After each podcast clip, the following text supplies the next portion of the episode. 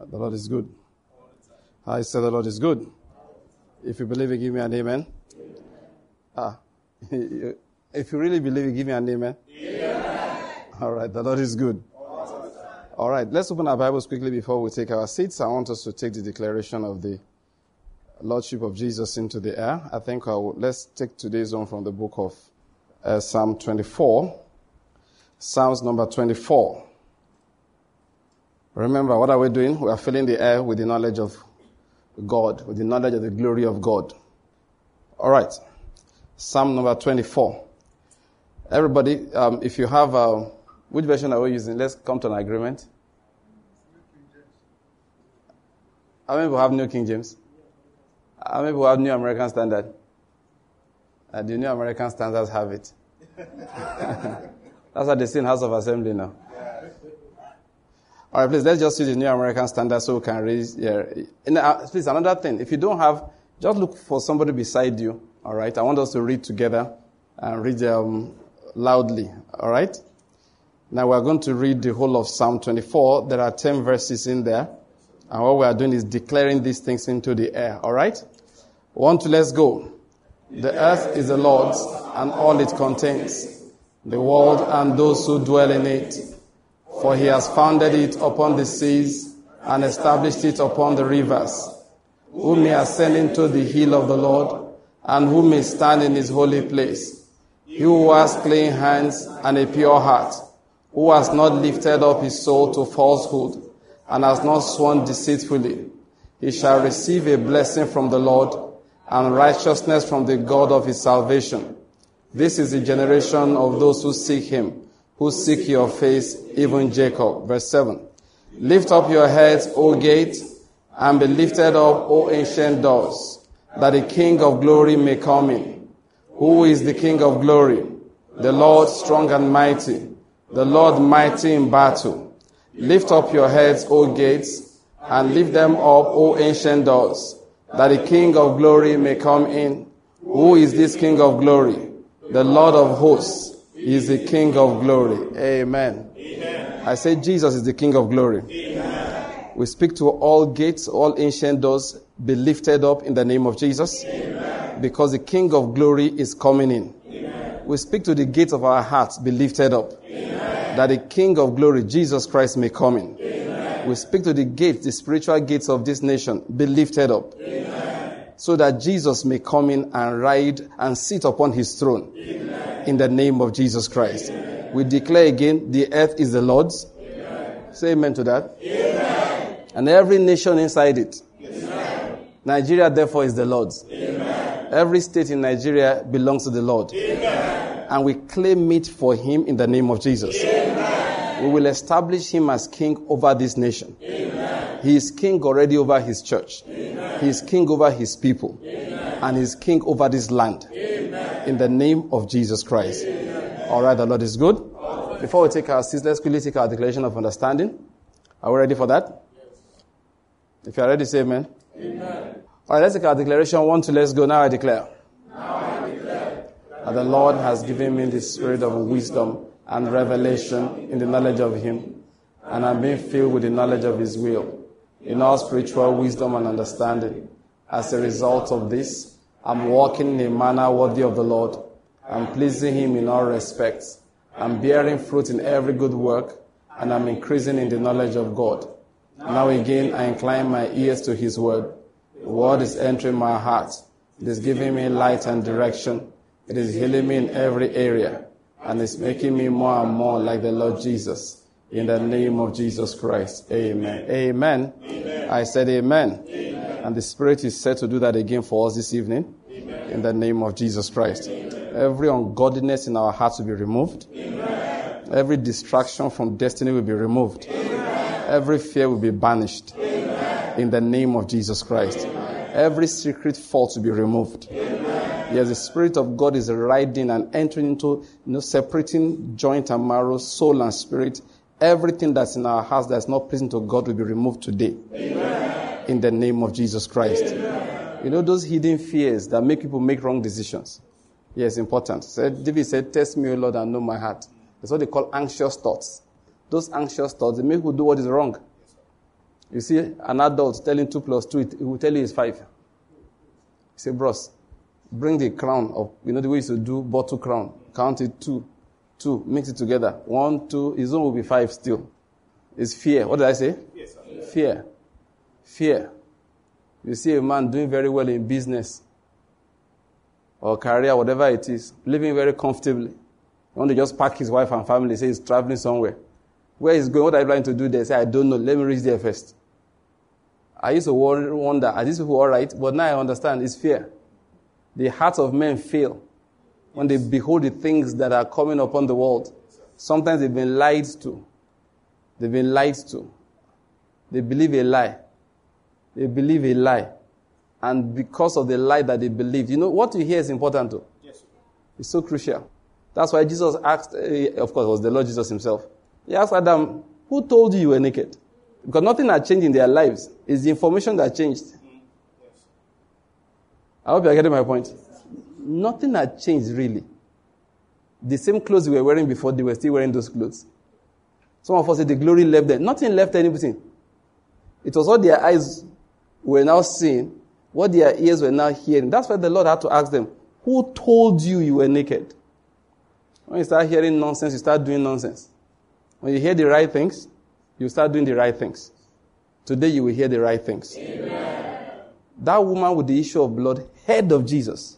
What she heard provoked faith in her heart. And the things that doctors could not do, that she has suffered for many years, that thing was healed in an instant.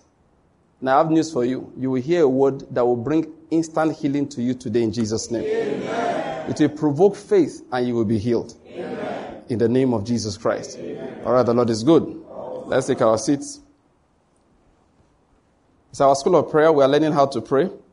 And it's so important the thing that we are discussing in this season.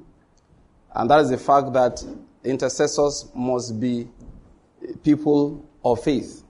We are talking about intercession by faith. There is no intercession if it is not by faith. We cannot just intercede as a habit. A lot of people who are praying have no faith. Something make, made me remember and something that happened in Enugu some time ago. A man, his wife died. Now listen to what I want to say, so that you will know that the Lord really has a problem. When I say has a problem, I don't mean that he has it. I mean, he has so much problems to solve, and it's us. The problem is in us. You know, I still thought about it yesterday. Was it this morning or yesterday night? And I felt sorry, I felt like feeling sorry for the Lord. If it was possible, you just said, the Lord, please don't cry again. He said, does the Lord cry? Go and listen to that prophet. He said, Jesus was in his car sobbing, and the Lord had been crying for, is it twenty-three years?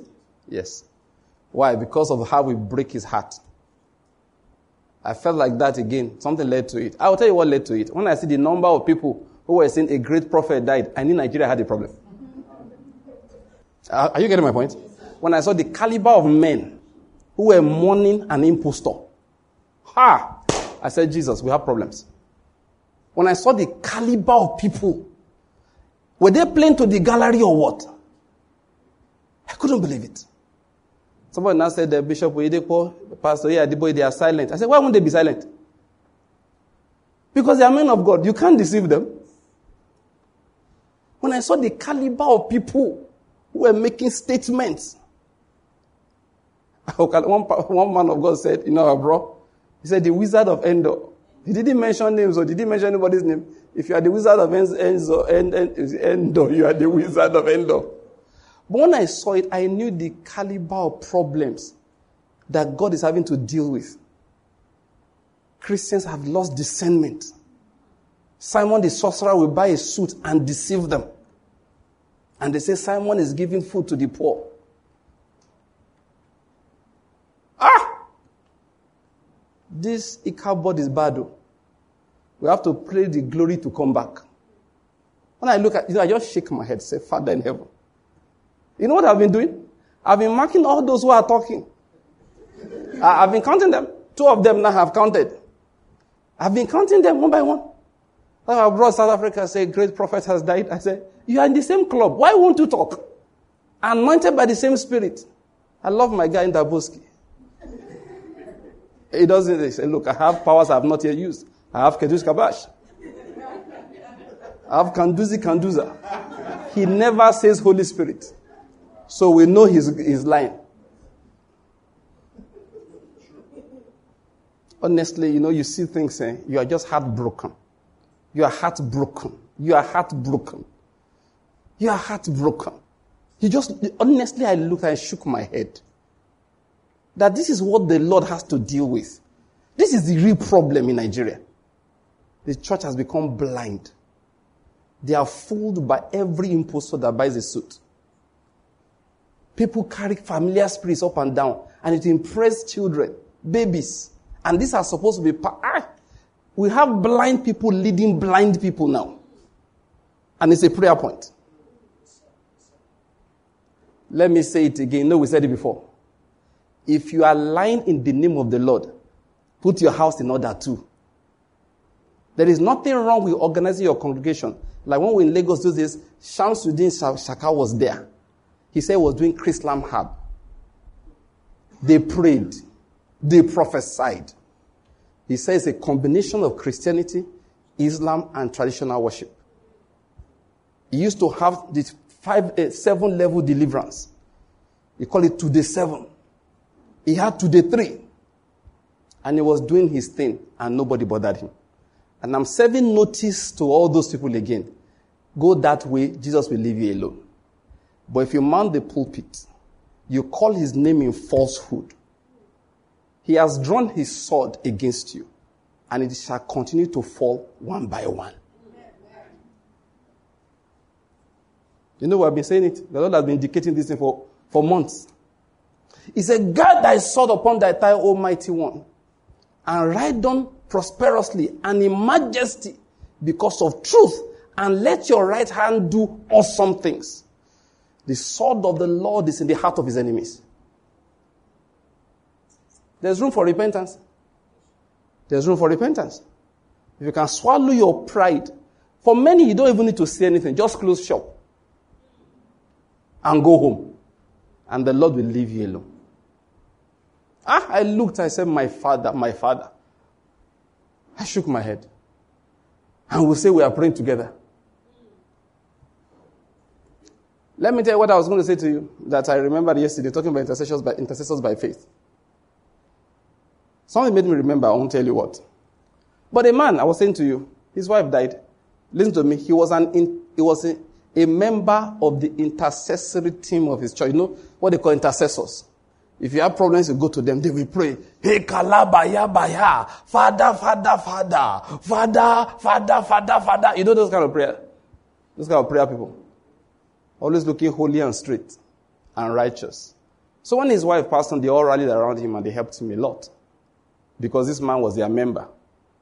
And at the end of the day, he felt so grateful. He invited them to his house for a reception. He said, "Please come. Let's just have an evening together." The intercessors gathered and said they are not going. One of them was the person that came and told me. He said, "Pastor, come and see what I saw." You know why they didn't go? He said, "Ha, the witch that killed his wife is still there." That they are afraid. And these are the people you go and give your problems to pray, pray over. Stay in your house and pray. I'm telling you. Intercessors. I mean, I don't mean, I don't mean choir. Because we always know that choir, maybe they are not serious, have you? I don't mean drama. Because all the people that want to play, that's where they are. I don't mean ushers. I don't mean security. People, we don't think those people are spiritual. The people we call spiritual in church, they are just two groups, the pastors and the intercessors. And they are, you really look the part when they are going on the road. Look, your, your love, oh, oh, oh, oh. Yet, they were afraid of a witch. When that man said Jesus was crying in his car, I'm not, I wasn't surprised. Because sometimes, I, for, I mean, you, you've heard me preach for long enough. You hear me say, there are times I want to tell the Lord, sorry, though, don't cry again. Because what we do to him is enough to make him cry. But let me tell you something. He doesn't cry for long, though. That his cry quickly turns to anger. And when he's angry, they will tell you, God does not kill. Yeah, it's okay. Say your doctrine that I don't kill. I will pull back and allow the devil kill you. Say you are still dead. You can be arguing whether he kills or he doesn't kill. Don't think you put these tears on his eyes forever and he'll be watching. The time comes, he will shake himself and arise like a warrior that he is. And he will begin to avenge himself, himself on his adversaries. That's why we are talking about intercessors, intercession by faith. There is a serious problem. Many people that pray don't believe anything.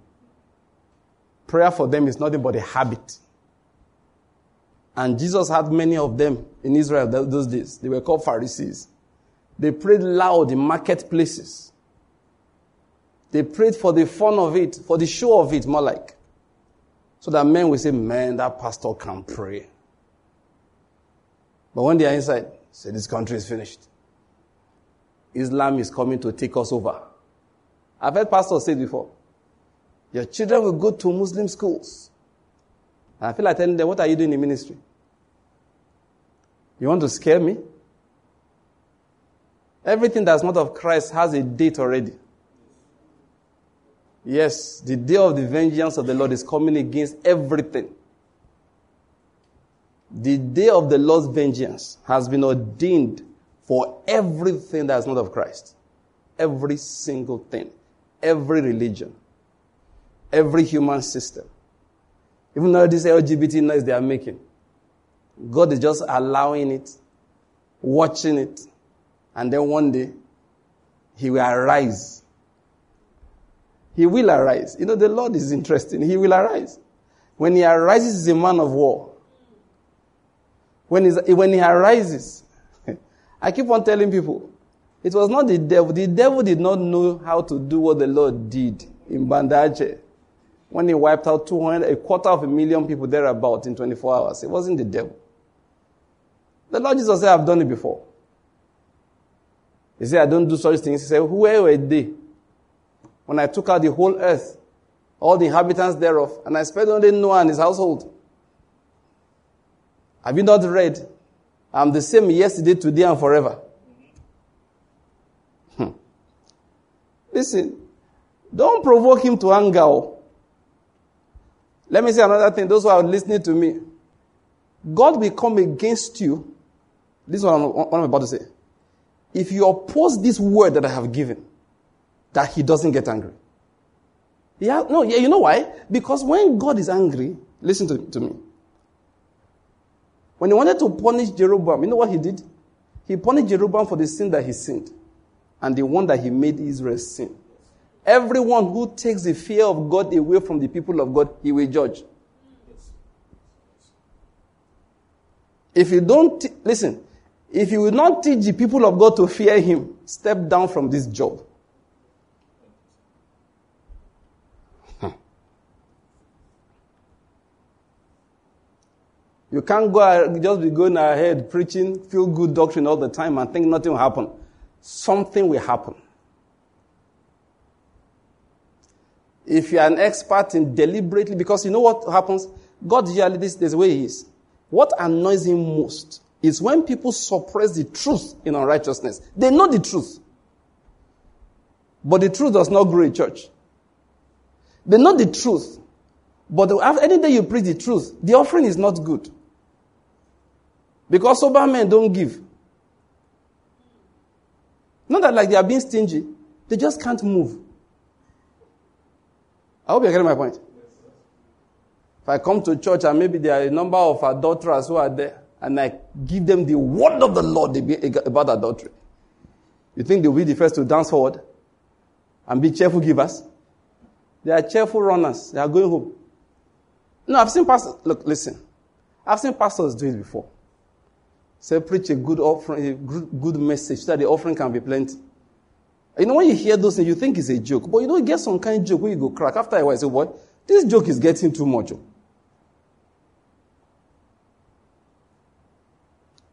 You preach a message, your pastors will look and say, how much is the offering? Say, what did I, what did I say that they did not like? Listen, those are the people God is coming after. Once you know the truth and you deliberately suppress it, it's called quench not the spirit. You must understand, every disobedience has a just recompense of reward. So when he says quench not the spirit, If you quench the spirit, there's a just recompense or reward.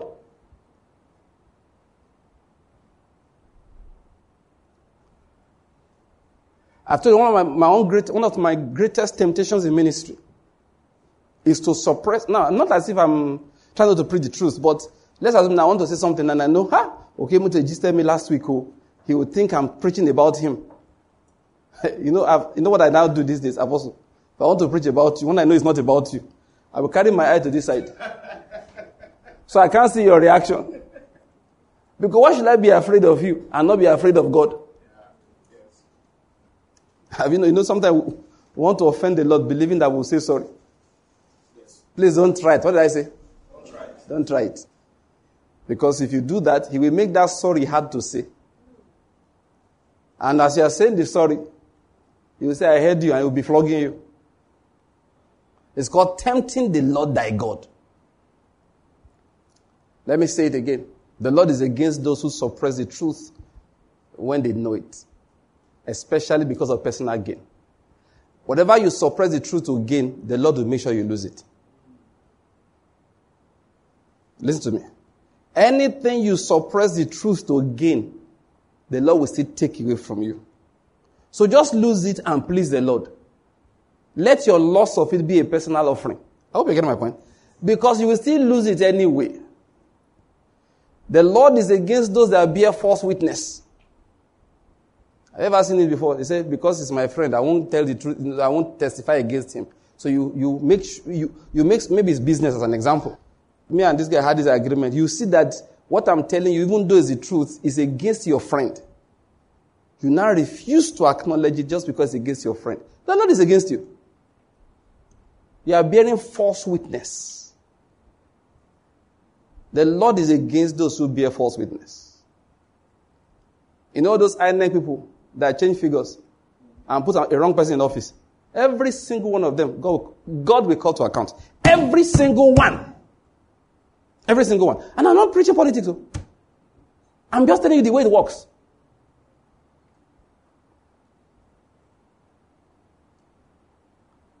Every single one, eh? The Lord will call to account. Eh, that is, let me tell you something about the Lord. He has a day.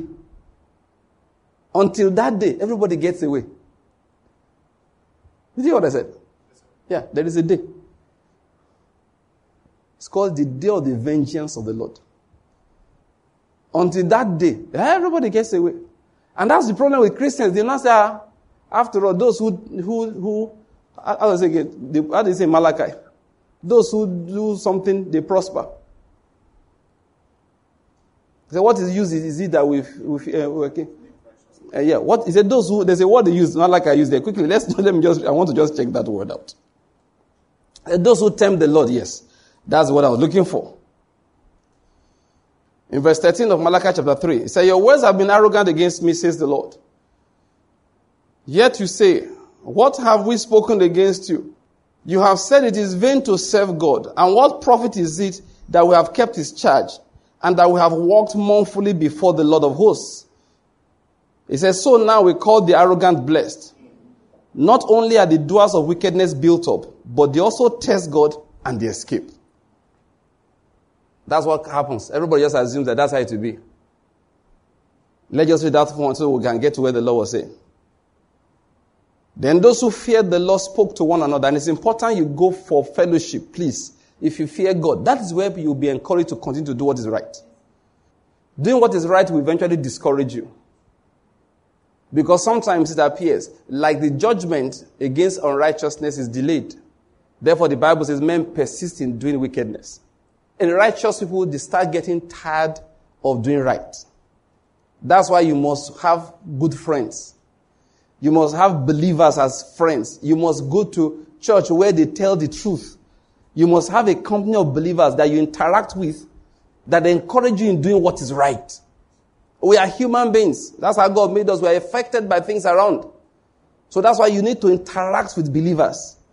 So they will continually help you to remain on the path of righteousness. Otherwise, you get discouraged. It's important you get discouraged. He said, those that feared the Lord did what? Spoke to one another. And the Lord gave attention and heard it. And a book of remembrance was written before him for those who fear the Lord and who esteem his name. Now listen to this. They will be mine, says the Lord of hosts.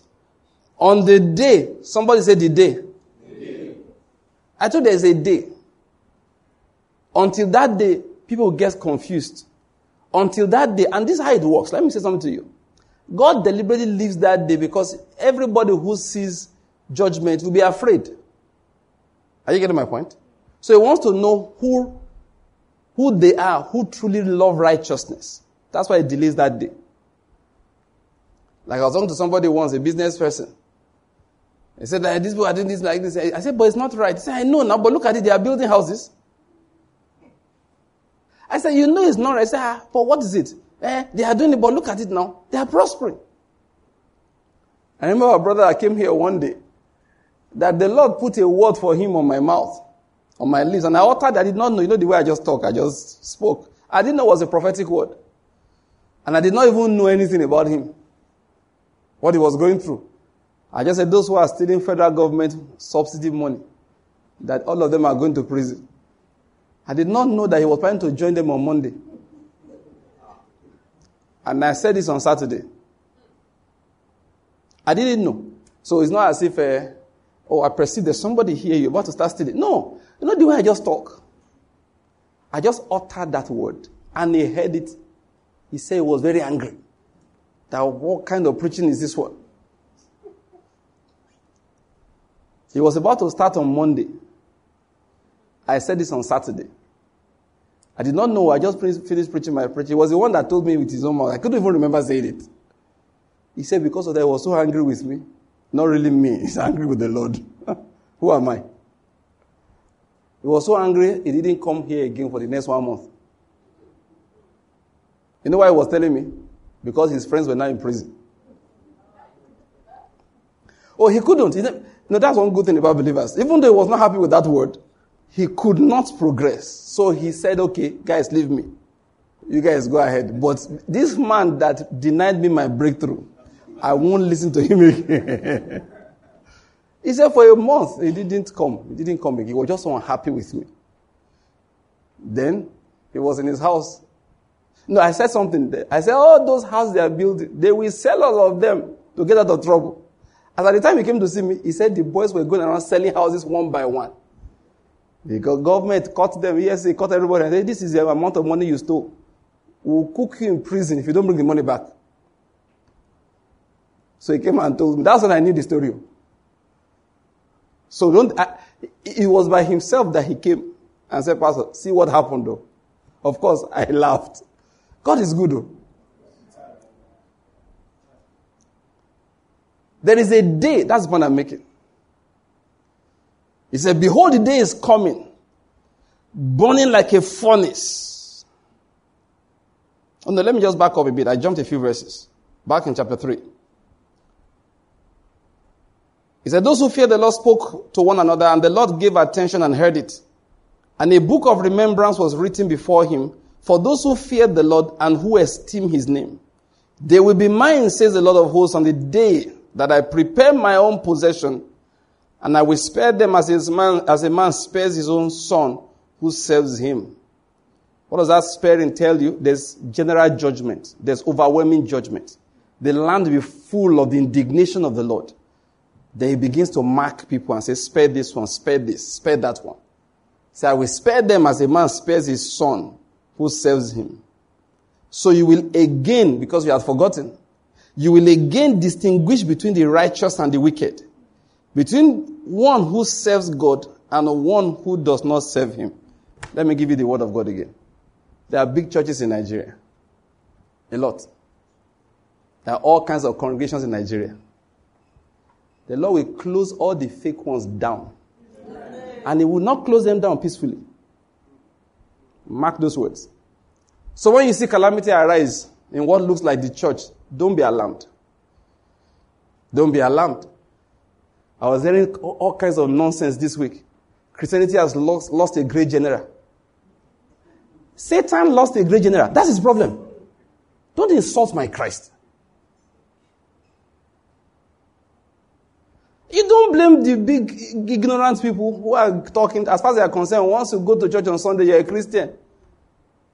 I mean, very soon, Ndaboski's place will be called a cathedral. That's the way it works, even though he's not claiming it is. You know, I sat down looking at the pages of newspaper, newspapers. I said, my Father in heaven, Father, is this how bad it is? I said, no, forgive the journalists. It's when men of God starts releasing press statements. Let me tell you something in this life. Eh? If you're a preacher, one thing you must never seek is popularity. If you seek it, you will miss God. If you seek to be popular, you will miss God. You will. Not as if you might. You will. Reject popularity. When they want to make you king, say no. Run away. That was what Jesus did. Follow your assignment. Get used to persecution. A big church is not a sign that God is on your side. There are different ways to make congregation big. Ezekiel had a very big church, and the Lord called him and said, Ezekiel, don't mind them. They don't believe a word. It's just that your voice is too sweet. When you are preaching, you rhyme. Said Jehovah Shammah is going to make you hammer, and you're going to buy a hammer. So that's what they come to hear. They like your suit. Oh, yes? You know, there are young women that go to church because the pastor is handsome. They can't help it, though. Say, man, that guy is fine. Say, let's go to church. Say, which church? That one. That one. No, but that pastor where they wear green suit and yellow trousers. No, this that one. They will go to a church where the guy is clean. You understand my point? Handsome guy. And he comes, you know, with the hair, you know, shining like this. And he comes to my, praise the Lord, the Lord began to speak to me this morning. They are not listening to what the Lord is saying. Say, check out accent. Say, Lord, ah! I hope you made two of him because I must marry one. Young women are interesting. The church fills up for all kinds of reasons. And that's the problem with we preachers.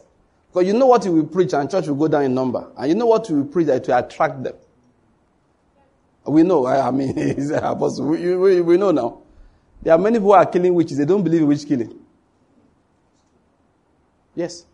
There are pastors who kill witches. Say today, every witch that is against you, we are going to kill every single one of them. You will say, witches die. They don't believe a word of it. They know you like it. Yeah. They say, people like it so. Say, you will now sow a special seed to bury them.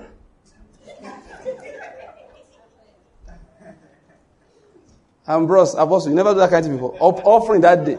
You know, Christians are, are very funny. To collect body from, from human misery is not hard. So today's seed is to bury all your enemies. They will not, they will not read one scripture. Thus will Babylon go down and not rise again. The scripture has no connection with money. At all. But we we'll say, we are going to bury the enemy. Then look for one scripture. That when the king of Moab sacrificed his son, indignation rose against Israel. The people of God. The power of sacrifice. I know the church is full of children of God that know nothing. If you want them to be buried with concrete, it's one million. Yes. If you want your enemies not to be buried, to be cremated, you give a piece of land. Do you know people? Oh God, let me not talk. The degree of stupidity that the Lord is having to contend with amongst his people is frightening. The one that used to upset me is that you now see the person now say, ah, Pastor Frank, are you here? I'm like, I'll slap your face. Why are you doing like you know me? If you really know me, I won't find you in where they are giving such offerings. So today is a cremation offering. Amen. You know why? Because the enemies we killed last year, they rose again after the special program. So this time I want to make sure that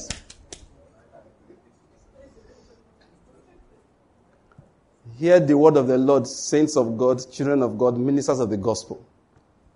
what you are doing, in the words of one of our uh, uh, pastor friends, is wickedness. And the Lord will soon hold you to account. We may be laughing now. The Lord is not laughing. He's even wondering, Banky, what are you saying? What is funny? He's not angry with what I'm saying. I can assure you of that. He said, but what is funny about it? He said, why are, you full, why are all of you laughing? You should be crying. Because it's not funny. They do it. They take away people's hope. They take away people's faith. They confuse their spirits. And I will not keep silence much longer. That's what he said. Those who are supposed to be serving God are serving money. The Lord said, I will, listen, I will straighten them by force. All kinds of things people do just to gather the crowd and gather the offering. You know what? The Lord of hosts is arising and he will judge every single one. He said, they are the reason why there's Boko Haram. They are the reason why there's banditry. You can pray from now till tomorrow against banditry. The Lord cannot end banditry until he ends spiritual banditry. He can't. It will be out of order. Physically, people are being slaughtered. So have we slaughtered the souls of men. Many times people come to church to look for deliverance. What they get is greater bondage. There are some funny churches. They're all over town. People will be rejoicing in deliverance. I look and say, you call that deliverance? No. The Lord calls it bondage. I remember one man I met in Lagos. I've told the story many times, not told it in a while. He was, used to go to one of these churches, one of those, you know, those glorified, uh, those Wizard of Endor churches. I remember the man, a Ghanaian. Immediately after my N Y C, I used to visit one of my friends. He was teaching in the Bible school of one of those. If it's now, the bros found that place to walk. It's the wrong place to walk. My friend was teaching in that, in that church. They had the Bible school. Yeah, he had a, a, a degree in theology. So I used to stroll there in the evening to go and see him. He was staying in the quarters. So that man would drive in with his sharp ride. And we would look at the man and shake our heads. Say, the man loves this church. He will never do anything against the church. That is committed. Why? Because he felt he was in bondage. Make a long story short, they prayed for him and he has been delivered. Um, you know the deliverance? He sleeps in that church every night. No, you don't get what, I, what I'm saying. It's like I pray for you. You were having problems. You couldn't sleep. You were having family issues. And the, your deliverance that you will sleep here every night. Here. No, I'm not exaggerating. I'm not exaggerating. The only difference is that they had their own premises. They had a big church. So it lies on the pew. You know what they call a pew? Many of you that grew up Pentecostal, you don't understand what they call pew. This is pew. You know this thing? This thing you are seeing here now, convert it to seat. So he comes with his duvet and whatever, put it on the pew, and that's where he was sleeping every night.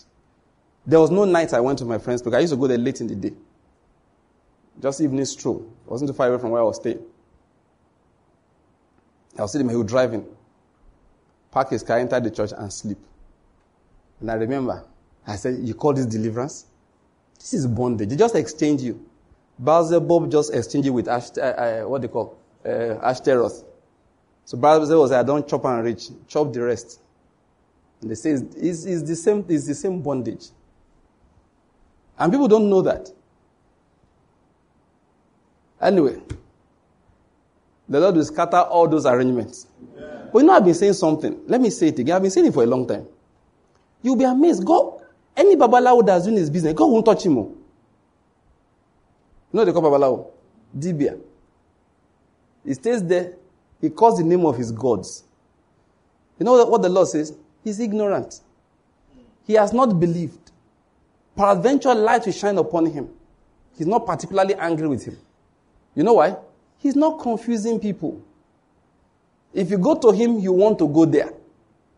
The ones he's angry with are the ones that put the name Jesus Christ as part of their operations.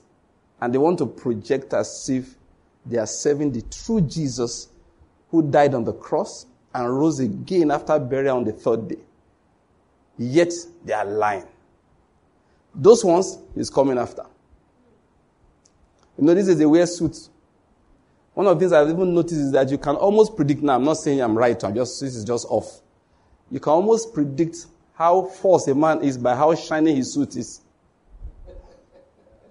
I said almost too. There are some good boys who wear shiny suit too. Apostle, they wear shiny suit once in a while. No. I'm just talking. No. People come to church to come and make merchandise of the name of Jesus. And he's tired. And he says, I won't take it much longer. In fact, right now, I'm tired of it. If you mount the pulpit and call my name, speak the truth. If you lie, I come against you. I will hunt you down at home, on the wayside, in church, and my favorite place, on the pulpit. I'll make you a liar publicly. I said something earlier, let me repeat it again. The Lord is not taking them down silently. It's big crashes. They will hit the floor and scatter into a thousand pieces. People around them will step on their broken glass and get wounded. I tell my children all the time, I was reading this morning. I said, the Jesus we are serving, is it the one in the Bible? My children answer you. They say, no. They, they, don't worry. Don't be, af- don't be afraid. I know what I say. Is it Jesus in the Bible? They say, no. Is it Jesus in Nazareth? They say, no. They say, which Jesus are we serving? Say, the one that's alive and with us today. That's how we answer the question. The Jesus we are serving is not the one you can close your Bible and it will stay on the shelf. No. The Jesus of today, John, who used to lie in his bosom, saw him and fell down as if he was dead. The Lord has given me understanding recently. I now realized, you know, have you ever asked yourself before, why did Jesus not rise up publicly so that there will be no confusion as to whether he's dead or alive? Do you know, I finally got the answer over the last few days. Over the last one month total. I think it was two days or yesterday that it finally, I finally fully understood. Or maybe not fully, but I have much understanding. You know why he didn't? You know the reason? It's pointless. He could have done it. He could have risen up, climbed the cross again. Gang, gang. And so you thought I was dead. And I ain't dead. I'm alive. And I'm alive forevermore. Hallelujah. You know why he didn't do it? It's pointless. You know when I finally understood? It was when I was reading, I don't know who led up. Was it you? Where was I? Today's what? Tuesday. No, okay, it's not, no, it's not. Um, anyway, I was somewhere recently and we were just reading the Bible. And uh, the first understanding I had, okay, was that they wouldn't even recognize him. That's where I was going. They wouldn't recognize him. They would dispute that it's not the same person. You will say, but the disciples saw him and they recognized him. Why? They were disciples. The recognition of, this, of the resurrected Jesus is a spiritual thing. It's not naked eye. If you did not know him in life, you couldn't recognize him.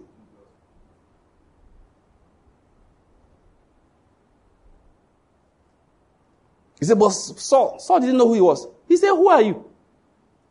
He just blinded him. Said, this your eye will not let you see clearly. First blinded him. Then revealed himself to him. And Paul said it, when he pleased God to reveal his son, his revelation. I now understood why. That's why he didn't bother. So the rest of it, if you just rise up there. No. Jesus said it only made their sins worse. So he rose up, went to those who knew him, and they were recognizing one after the other. Rabboni, Rabboni, teacher, my teacher, master, Lord. They were recognizing him.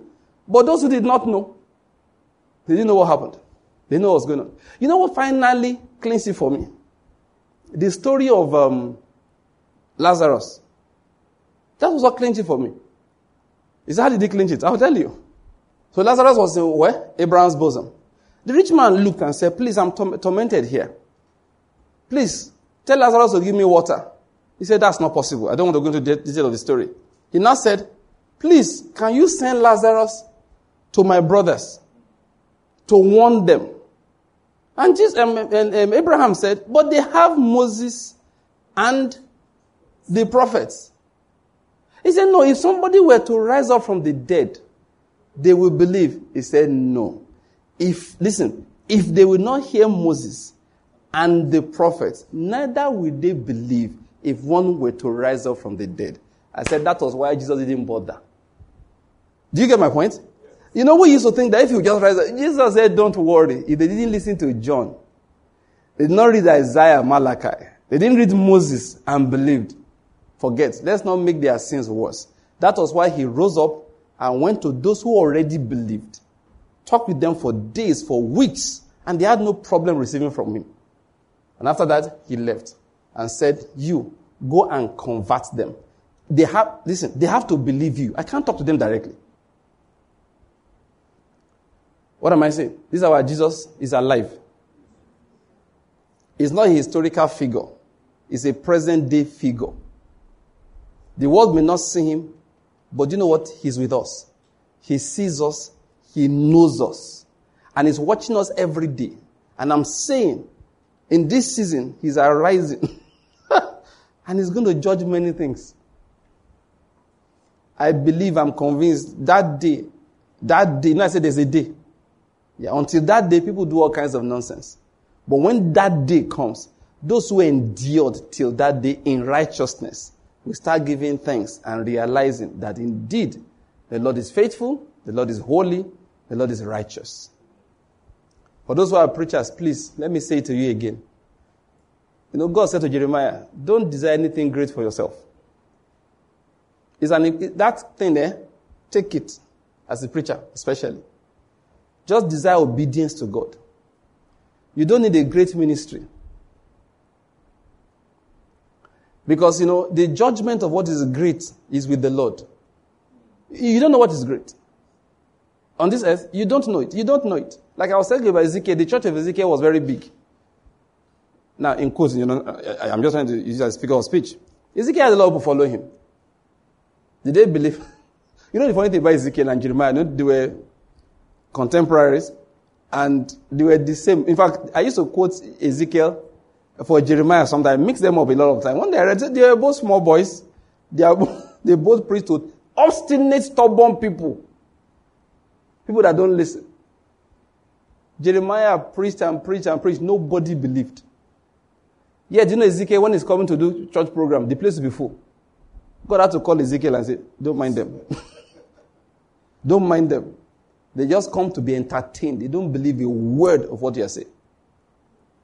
What am I going to say? So, preachers, please, there's nothing like big ministry. There's nothing like big ministry. Do you know what we call big ministry now? I hope you know Paul did not have it. I hope you know Paul did not have what we, you and I call big ministry today. I hope you know Paul did not have it. Say, Pastor Bank, what do you mean? If not so in get up, go and read the book of Philippians. Say, nobody ever sent me an offering apart from you people. Read it. Go and read it there. He didn't have it.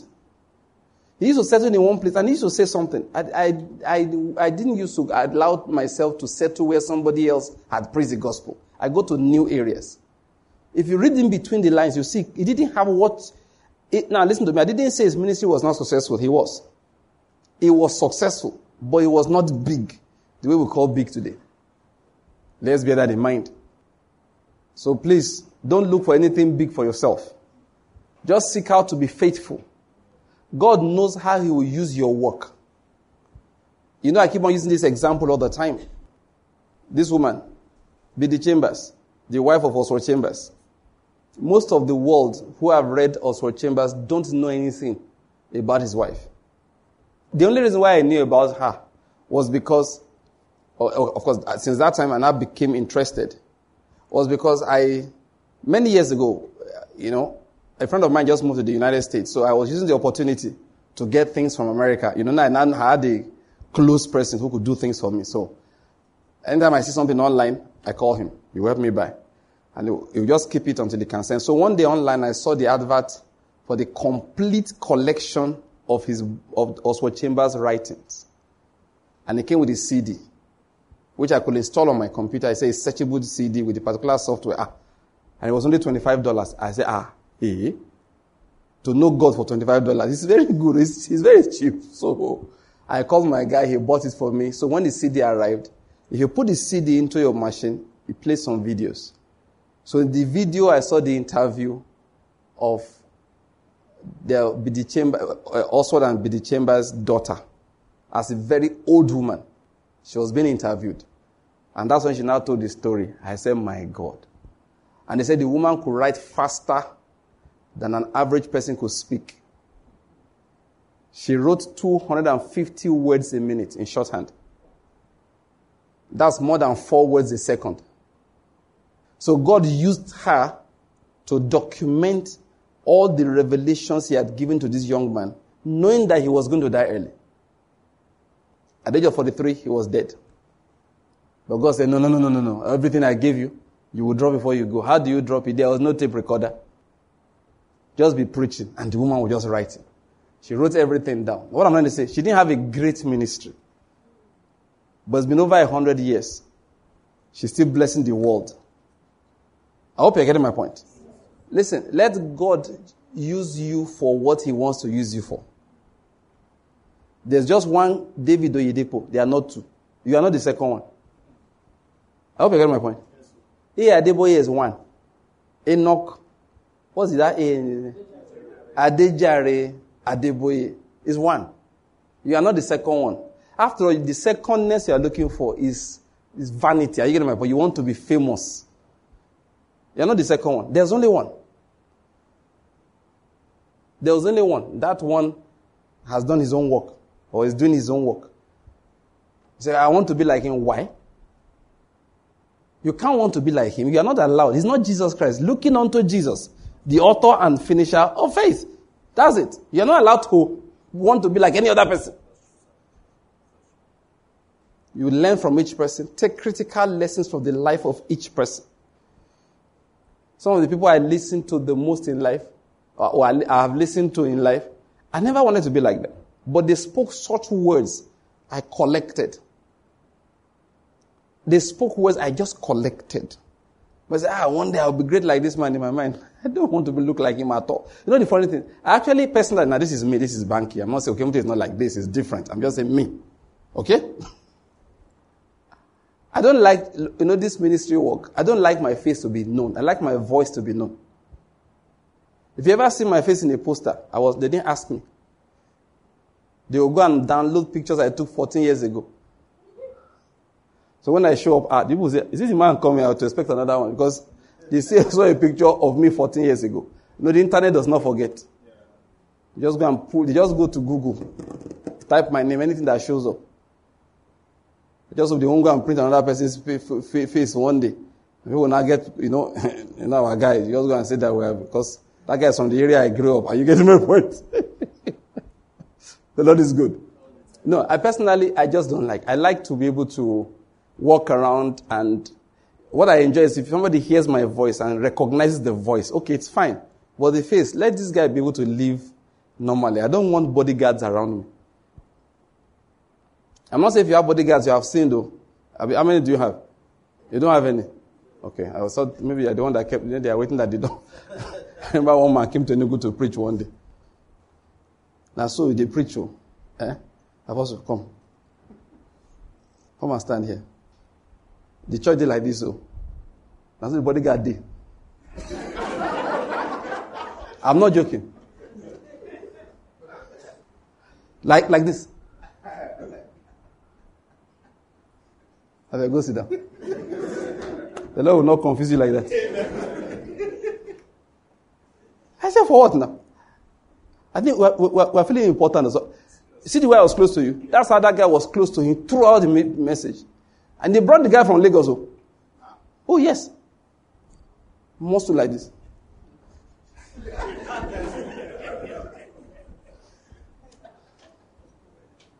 My wife remembers, she was there. Two of us went there. I was looking at the guy. Is this a joke? Personally, I don't want. I just want to live normally. I hope, I hope you're getting my point. Now, I'm going to say something here. Yes, some of the very prominent people that everybody knows, they've blessed, they've blessed me tremendously. I listen to them, but I just don't want. And most importantly, God has carved each person to be like each person. I hope you're getting my point. So don't give yourself unnecessary pressures or headache. Now here at the age of thirty-eight, this bishop was already a bishop. You know, these small, small boys. Have you seen them before? They have a congregation of twenty-five people. They open two branches of five, five people each. They consecrate themselves bishop. And they're feeling very important. May God deliver us from foolishness. Amen. I like one thing Pastor Cyril said when we were in Sokoto.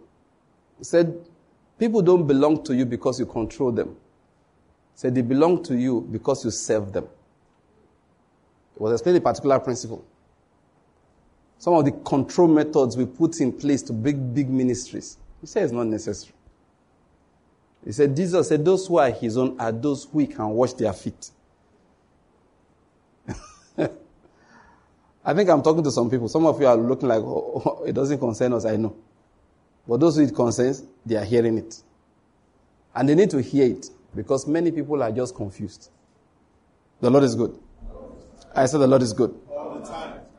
I took that digression. We're trying to talk about faith and how faith is very lacking even amongst intercessors.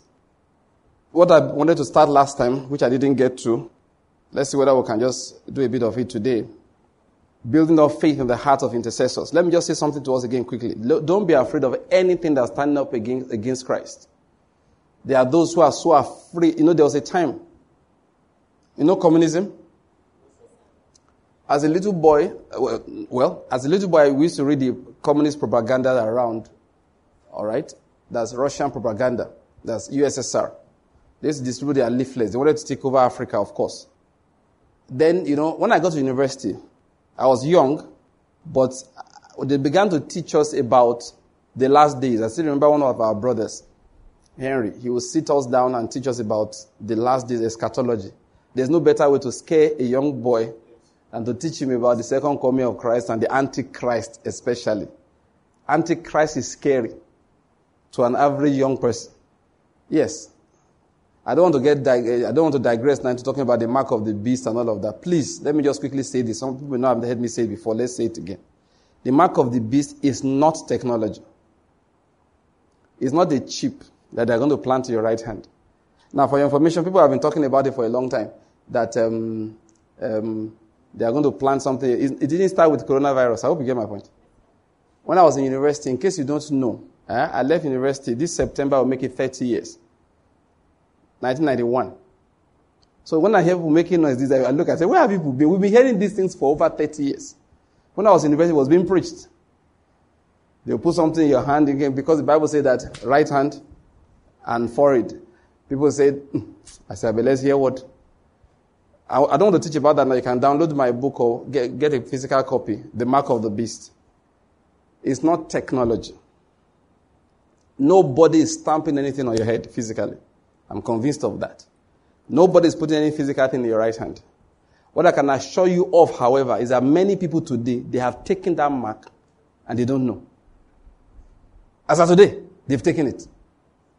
As of today that we are speaking, they have already taken the mark of the beast. As of today. I don't want to go into it now. I don't want to leave my, the, uh, this thing, my main message at all. As of today. And many of those who have taken it are still running away from it. They, are, they won't take the vaccine. Meanwhile, they've taken the, the real mark. Yeah, what I've told you is a matter of fact. All right? And let me quickly add another one to before I get back to my message. The mark of the beast is not given to Christians. It's given to those who worship the beast. I don't know whether you're getting my point. Nobody's going to sneak it up on you and say, ah, look that side first. I should look, quickly shook mark in your right hand. When you thought you came to vaccination, for vaccination, it's not true. You will first accept to worship the beast. And that mark will be a sign of what you worship. The mark is never given to people who openly worship the Lord, declare his name, and live according to their declaration. That alone means that they have taken the mark of Christ. I don't know whether you're getting my point. People think that they can just carry this while you are not looking. You quickly put a mark in your hand, then you'll be going business. Say, you are mine. Nah, lie. Nah, lie. What did I say? Nah, lie. Go and read my book. I don't want to teach it now. But the mark is given to those who worship the beast. Is that okay? That's as an aside. So, just make sure you don't worship the beast. Some people say, I don't want to take the mark. Who are you worshiping? Many of those who don't want to take the mark, they are worshiping money daily. Mammon is their God. And they say, I don't want to take the mark of the beast. What nonsense. You have taken it. In fact, you are the one giving it. You are an instrument of distribution. Anyway, what was I saying? That's an aside. No, I do a lot of aside. Have you noticed? Yes. Are you laughing at me? Okay. You're still laughing now. The Lord is good. So as I was young, they've used that, they've preached all those things. Now, this is where I'm going. Some of those they were teaching us when we were in school, somebody said something. So one of our brothers now said that um, the guy who was teaching, the main guy who was teaching, he's made a statement. As part of his teaching, his analysis showed that communism will take over the whole world. And he declared that America will become a communist country. Now, I'm trying to bring out something here. That's how powerful communism was. They instill fear in people. So the teaching, I was there. I mean, we were teaching us. And this, that's how the progression will happen. And the, that time, the beast had to be Konstantin Chernenko or Yuri Andropov, um, Mikhail Gorbachev. Those are the rulers of, um, I've given three of the people that ruled last before the thing collapsed under Mikhail Gorbachev. You know? When I was secondary school, it was Konstantin Chernenko. You know? So, those are the people that were the Antichrist or the beast. Do you follow my point? They were so powerful. Those guys matched America, nuclear warhead for nuclear warhead. They had everything. And they were a formidable force. They created much of the problems in Africa. Angola was stopped when U S S R collapsed. Yes. Who was going to continue to pay, um, what's the name? What's the name of the Angola guy? You guys know what's going on in Angola. Oh, his name just um, Jonas Savimbi. Who was going to continue funding him? Once the thing collapsed, of course, everybody has started negotiating. But that's how formidable communism was. All right? Everybody was afraid of communism. When I was seven, uh, when I was doing my house job, ninety-two, I got a set of tapes by um, Kenneth Copeland. And he gave a vision that he had. And he gave the vision and gave his interpretation. And I disagreed with his interpretation. And guess what? I was right now. Not because I'm more spiritual. He gave the vision in the seventies. I listened to it in ninety-two. World events had made it more possible for me to interpret what was happening. In it, he saw a giant snake, which he knew represented communism, terrorizing everybody. Then the hand came down from heaven and chopped the snake to pieces. And then the head, which was the snake, the head of the snake, turned around, looked, and saw his body had been cut to pieces, and the whole body vanished. And he was surprised. Now, this was, this was his own interpretation, that that chopping up represents um, an influx of evangelism, and that disappearance is the second coming of Christ, and Satan will be surprised when that happens. When I heard it, I said, no. This means that communism is ending. And do you know what he saw was exactly what played out? U S S R, I've forgotten how many states was in, uh, fifteen states, all right? Many of the states you know today, the U S S R state, the chief was Russia, all right? All them, Ukraine, uh, Belarusia, that's Belarus, all of them, they were part of the, the big, big thing, all right? So they were all there. And in one day, one day, they were fragmented. In one day, they were fragmented back into the original states they used to be. The name U S S R meant the Union of Soviet and Socialist Republics. Now, what I'm going to say is that the day the day came, I hope you hear what I said. The day the day came, boom, the thing ended. Do you know, the rest of the world, they were too shocked. Suddenly, all this you can't preach in Russia, it, it disappeared overnight. Nigerians packed money from me. I remember I went for a program, and Bishop Wale Oke came, and they had just come back from Russia. I think it was that time, around that same time. And he was explaining to us how much money they spent, and he wanted us to know that every kobo was taken from Nigeria. They went into Russia with evangelism. In one day, if you read God's Smuggler by Bernardo, you get an idea of what they call the iron curtain. You could not take a Bible in. Those guys were satanic. They hated the concept of Bibles. Somebody say one day. One day. In one day, the doors were so wide open. People were all raining Bible from every, from the sky, from the sea. Bible was shown up, and they were collecting.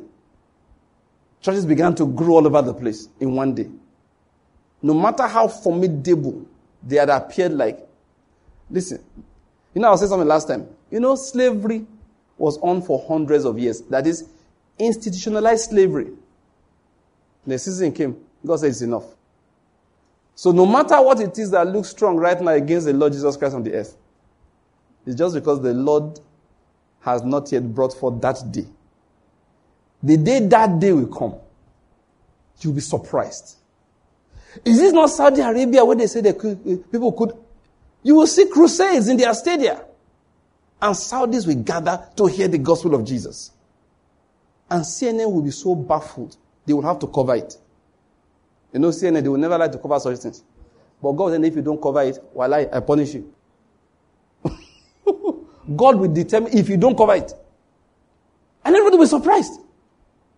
Right now, people think it's not possible. This is the custodian of the Holy Scriptures. God said, wait. The day, the day will come. In that day, I will do things that will shock all of you. You will see grand cadis. You know what they call grand cadis? That's rulers of Sharia courts and all of that. Sitting in the eminent seats in the crusade. Raising both hands in time for prayer. And going back to mosque and telling people, don't miss that meeting. And it will come to pass.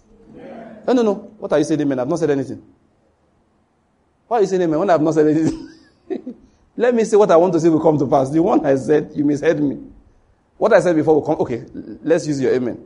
Everything I've said so far will come to pass. Amen. Say amen now. Amen. Don't be shy. Say the amen. Amen. Now let me now say what I wanted to say. It will come to pass. Amen. Wait now.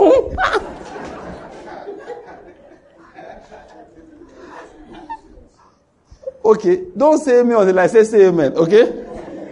Can we come to that agreement? Yes, sir. Now, this is what will come to pass. Let me say it now. No, it will come to pass that the mosques that have been built, we will not demolish one. We will convert every one of them to fellowship centers. Amen. Time to say amen. Amen. Buildings are built as far as God is concerned. Yeah, that's true. Hagia Sophia was a cathedral, yeah, and it was turned to a mosque in Istanbul, Turkey. Then they converted it back to, the, to neutralize everything to a museum. Then last year, they turned turn it back again to a mosque. And people were shouting all over the world, eh, what kind of thing is this one? And I was looking, I said, what is wrong with these bishops? All these are our popes and uh, archbishops on Canterbury. I said, what is wrong with you people? Don't you know the God that you are serving? You know the way I am, eh? If I were the one, I will send them a congratulatory message. Yes. Why do you want to be, why do you want to behave like a victim? As if you are intimidated. I will laugh in my mind. While it lasts, enjoy it. That's what I'll just put you. I'll put a note there. Because it will come to pass. We'll enter that place and we will do teaching. If I'm suspecting apostle, me and you will go there. I don't mean that one man, you. Me and you will go talking. We'll stand there and give the word of the Lord. This morning I'll be preaching from the book of Matthew chapter five. Everybody, there's somebody there, in terms of four different dialects. You know what? With our Lord is nothing. It's nothing. To accomplish this for Him is as easy as Him carrying you downtown here than hiring a hall, which has no obstruction in Enugu. I hope I get my point. It's nothing. Do you know why? He's that powerful. He's that in control. He has that amount of power. He has that amount of power. When I see the way people, Christians behave, when they say, hey, Fulani headsmen, you know, they equate it with Islamization. I like the way you people say it, sir. That they have been scattered so they can be gathered. That why are they coming down? So we can preach the gospel. Oh, for those who don't know, that's Pastor Solomon. He's the pastor of Hausa Church in Enugu, the one we talk about once in a while. And look at him there. Please, sir, can you? And then say, yes. Yes. And his wife is over here. Okay, he didn't come alone. He came, came with his wife.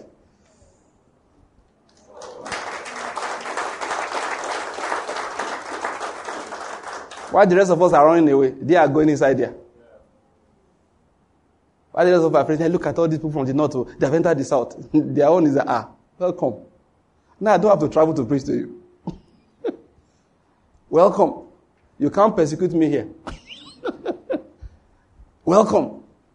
Welcome. It is easier to reach you here.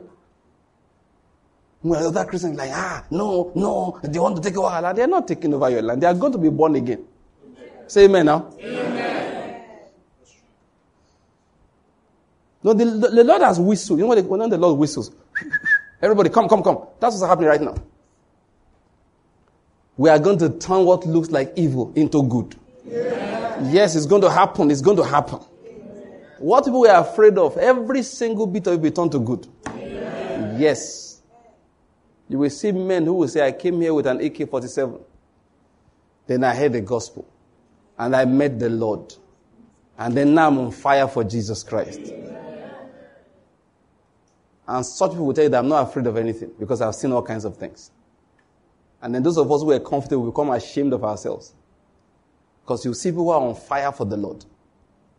What am I saying? Do you know? I, I saw one video the other day. One man, he used to come from, I think, Chad or Niger. Comes to Nigeria, I, I think I have the video somewhere. If you heard this man preach, he's either from Chad or from Nigeria. He takes a trip around Nigeria regularly. When this man would preach, some, he was talking to somebody on the road, and they were videoing him. He said, no, that, that the gospel is my business. That that's the business I do. This guy is not a Nigerian. This video was taken in Edo State. I will find the video. I have it somewhere. No, we, we behave as if our, our God is tired. He's going to retire next year. He's sixty-nine. Retirement age in heaven is seventy. He's a judge in Nigeria. That's not the God we are serving now. Exodus chapter fifteen. Let's read that. The intercessors must bear these things in mind. That's what I'm saying. We pray from this particular standpoint. Exodus chapter fifteen. I want all of us to read again. We read this last time and we, we should read it again. Because our God is a man of war. He's not weak. Somebody say he's not weak. He's not weak. To even say he's strong is not even good enough. His name is strength. Let me put it like that. He makes us strong. He's not weak at all. Exodus chapter fifteen. From verse one. Now, all of us are going to read from verse two. Are we ready? Now, I'll, I'll start from verse one. When I get to two, you join me. Then Moses and the sons of Israel sang this song to the Lord and said, I will sing to the Lord, for he is highly exalted. The horse and his rider he has hurled into the sea. Verse two, everybody. The Lord, the Lord is my strength and song, and he has become my salvation. This is my God, and I will praise him. My father's God, and I will extol him. Continue. The Lord is a warrior. The Lord is his name. Please wait. I like that one from New King James or King James Bible. What does it say if you have it? The Lord is a man of war. I love that. He's a man of what? War. He's a man of war. He's not afraid of battles. Do you get my point? He wins every battle. Every single one. Oh, and that's Jesus you are describing there. He's a man of war. You know, people make it look as he's a man of peace. He has, he's a prince of peace, but he's a man of war. You know what that means? When it's time to fight, you know, they slack. No dulling. If it is fight time, he's ready. It's whether you be on his side or not that will decide whether you are winning or you are losing. But he always wins. He's a man of war. Is a man, no war ever goes against him. It's not possible. It's only if people refuse to do his will, he will give them over to defeat. But he personally cannot lose a battle. Impossible. He's a man of war. The Lord is his name. When Pharaoh tried him, listen, look at what happened. Verse four. Let's go on. Pharaoh's chariots and his army he has cast into the sea. And the choicest of his officers are drowned in the Red Sea. That's what he did to them. That's what he does. When you, like we say in Nigerian English, when you try him, that's what you experience. When Pharaoh's armies tried him, that's what happened to them. Remember Sennacherib? When he tries the Lord. Like I was saying last time, don't, don't insult the Lord. Even if you're a thief, if you say, any, if maybe somebody carry money, say offering, don't steal that one. you will last longer in your stealing business. Show respect. Don't insult the Lord. Sennacherib opened his mouth and insulted the Lord. And the Lord took it personally. Say, what nonsense? Say, Isaiah, and said, Ezekiah, don't worry. He won't, he won't bring one soldier carrying a shield near this place. He won't fire an arrow at it. And one night, the Lord appeared and killed how many? one hundred eighty-five thousand soldiers in one night. I don't think we have that number of bandits in Nigeria.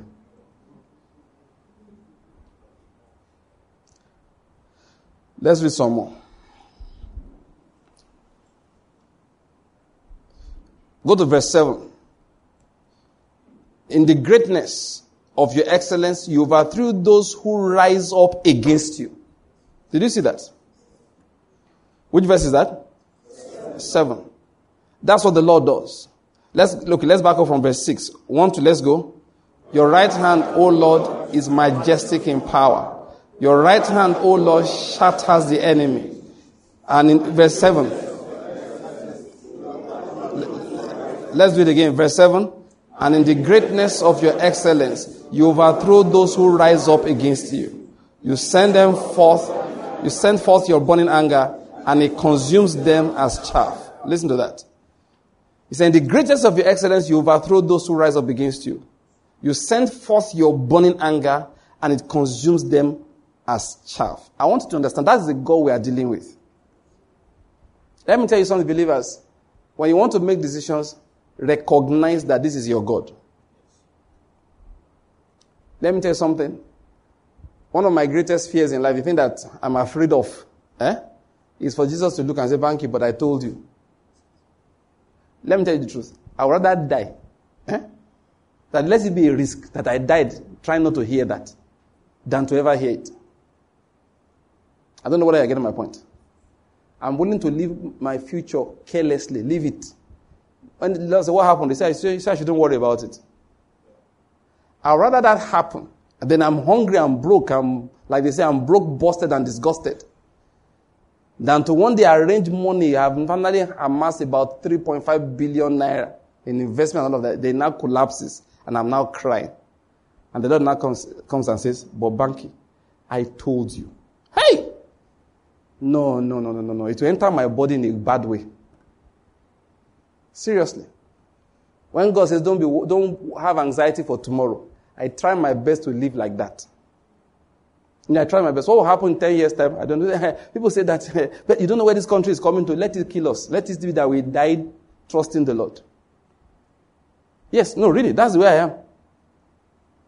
When I went to come to Enugu that time, people say, ah, you know this country, we don't know where it is going. That was twenty, twenty years ago. They still don't know where it is going. That is the same people.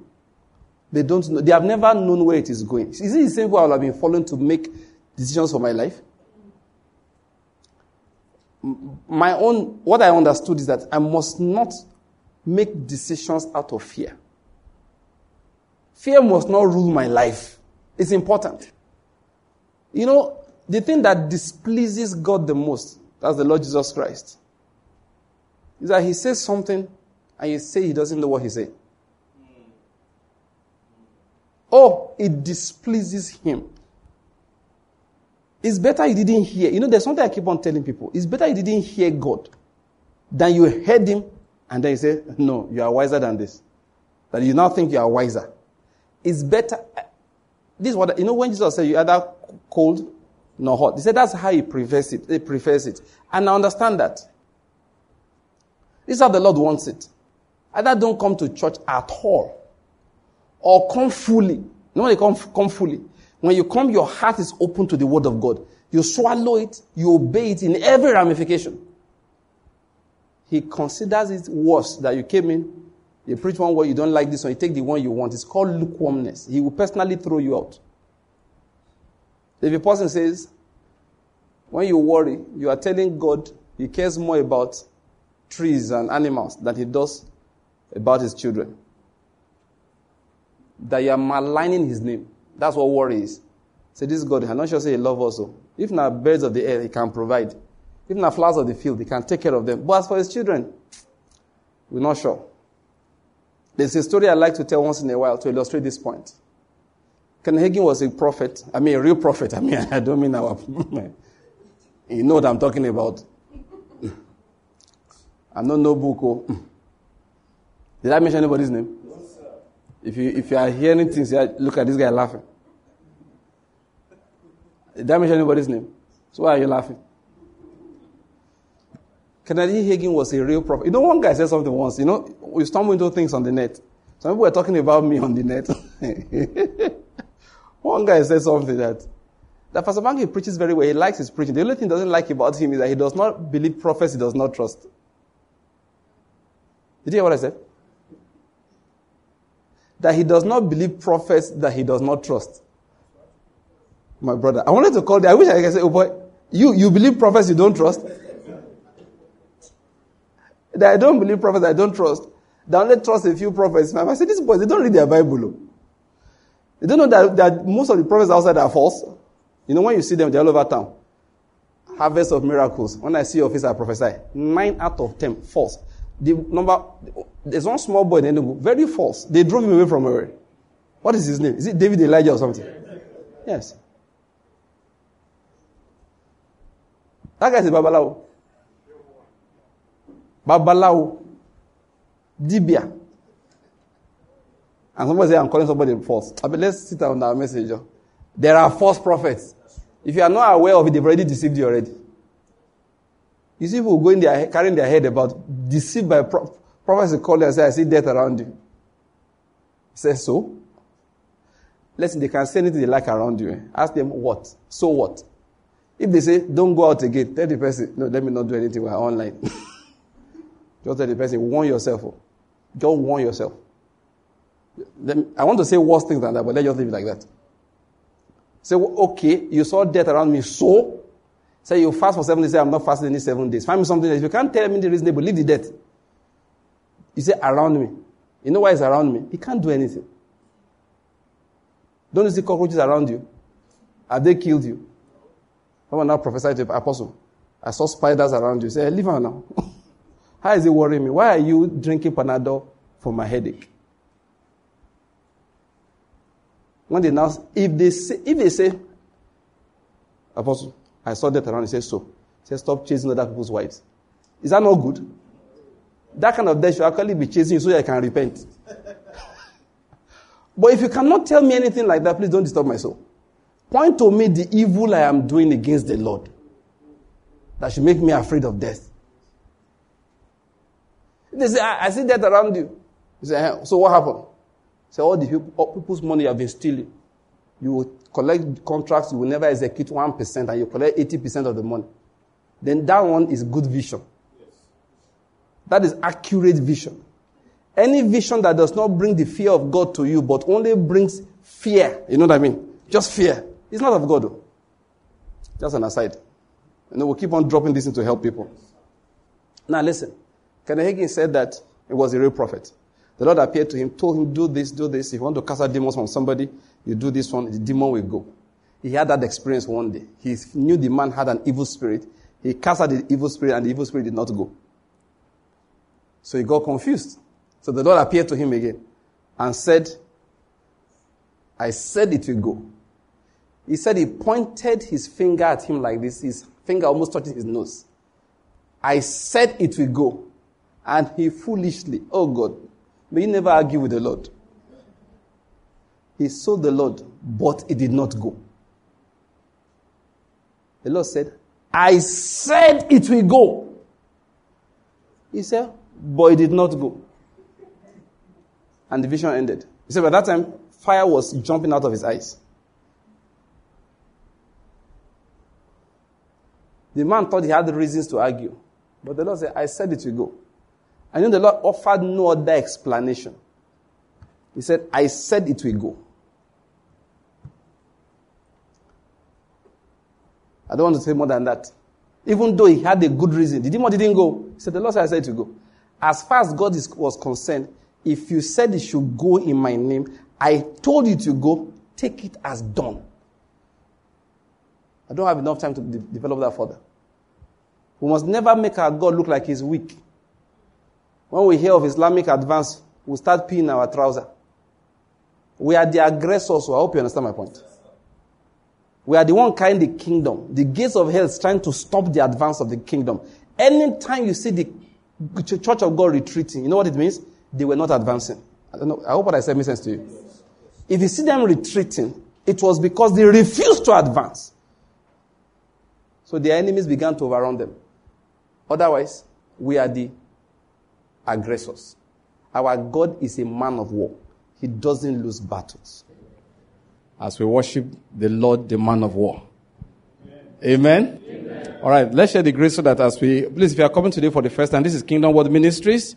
Thank you for coming here. We study the Word of God like this on Tuesdays and on Saturdays. And on Fridays, we have an interactive Bible study in which you can ask questions. You know, this one now we have spoken, all you could do was listen, you know. But on Friday, you can put up your hand and say, hey, wait, wait, that thing you said, say it again. Or there was something Pastor said the other day, you know. You can ask questions that time and we can all discuss and, um, you know, get answers.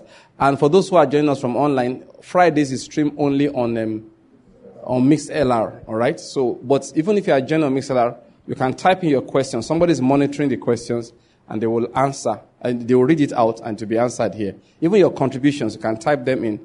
They'll be read out for everybody to hear. So please, if uh, for our international audience, online audience, join us on Friday. And those of us who are here also. What's today? Tuesday, Tuesday, Saturday? Tuesday, right? Okay.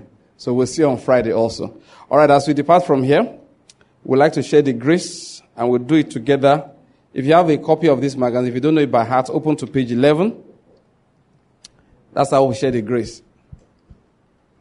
Are we ready? All right. Thank you very much for joining us. Those of you who are online, the rest of us, can we share the grace in fellowship? Because of the grace of our Lord Jesus Christ, surely we have passed out of death and we have passed into life. We have passed out of darkness into the light of Christ. We have passed out from under the curse into the blessing. All things have passed away in our lives. We are now filled with the Spirit of Christ. We live above sin and walk above the devil because we are seated high above with Christ. This is our season of the demonstration of the Spirit and of the power of God. In the name of Jesus Christ. Amen. Quickly bless two people beside you. Say this is your season.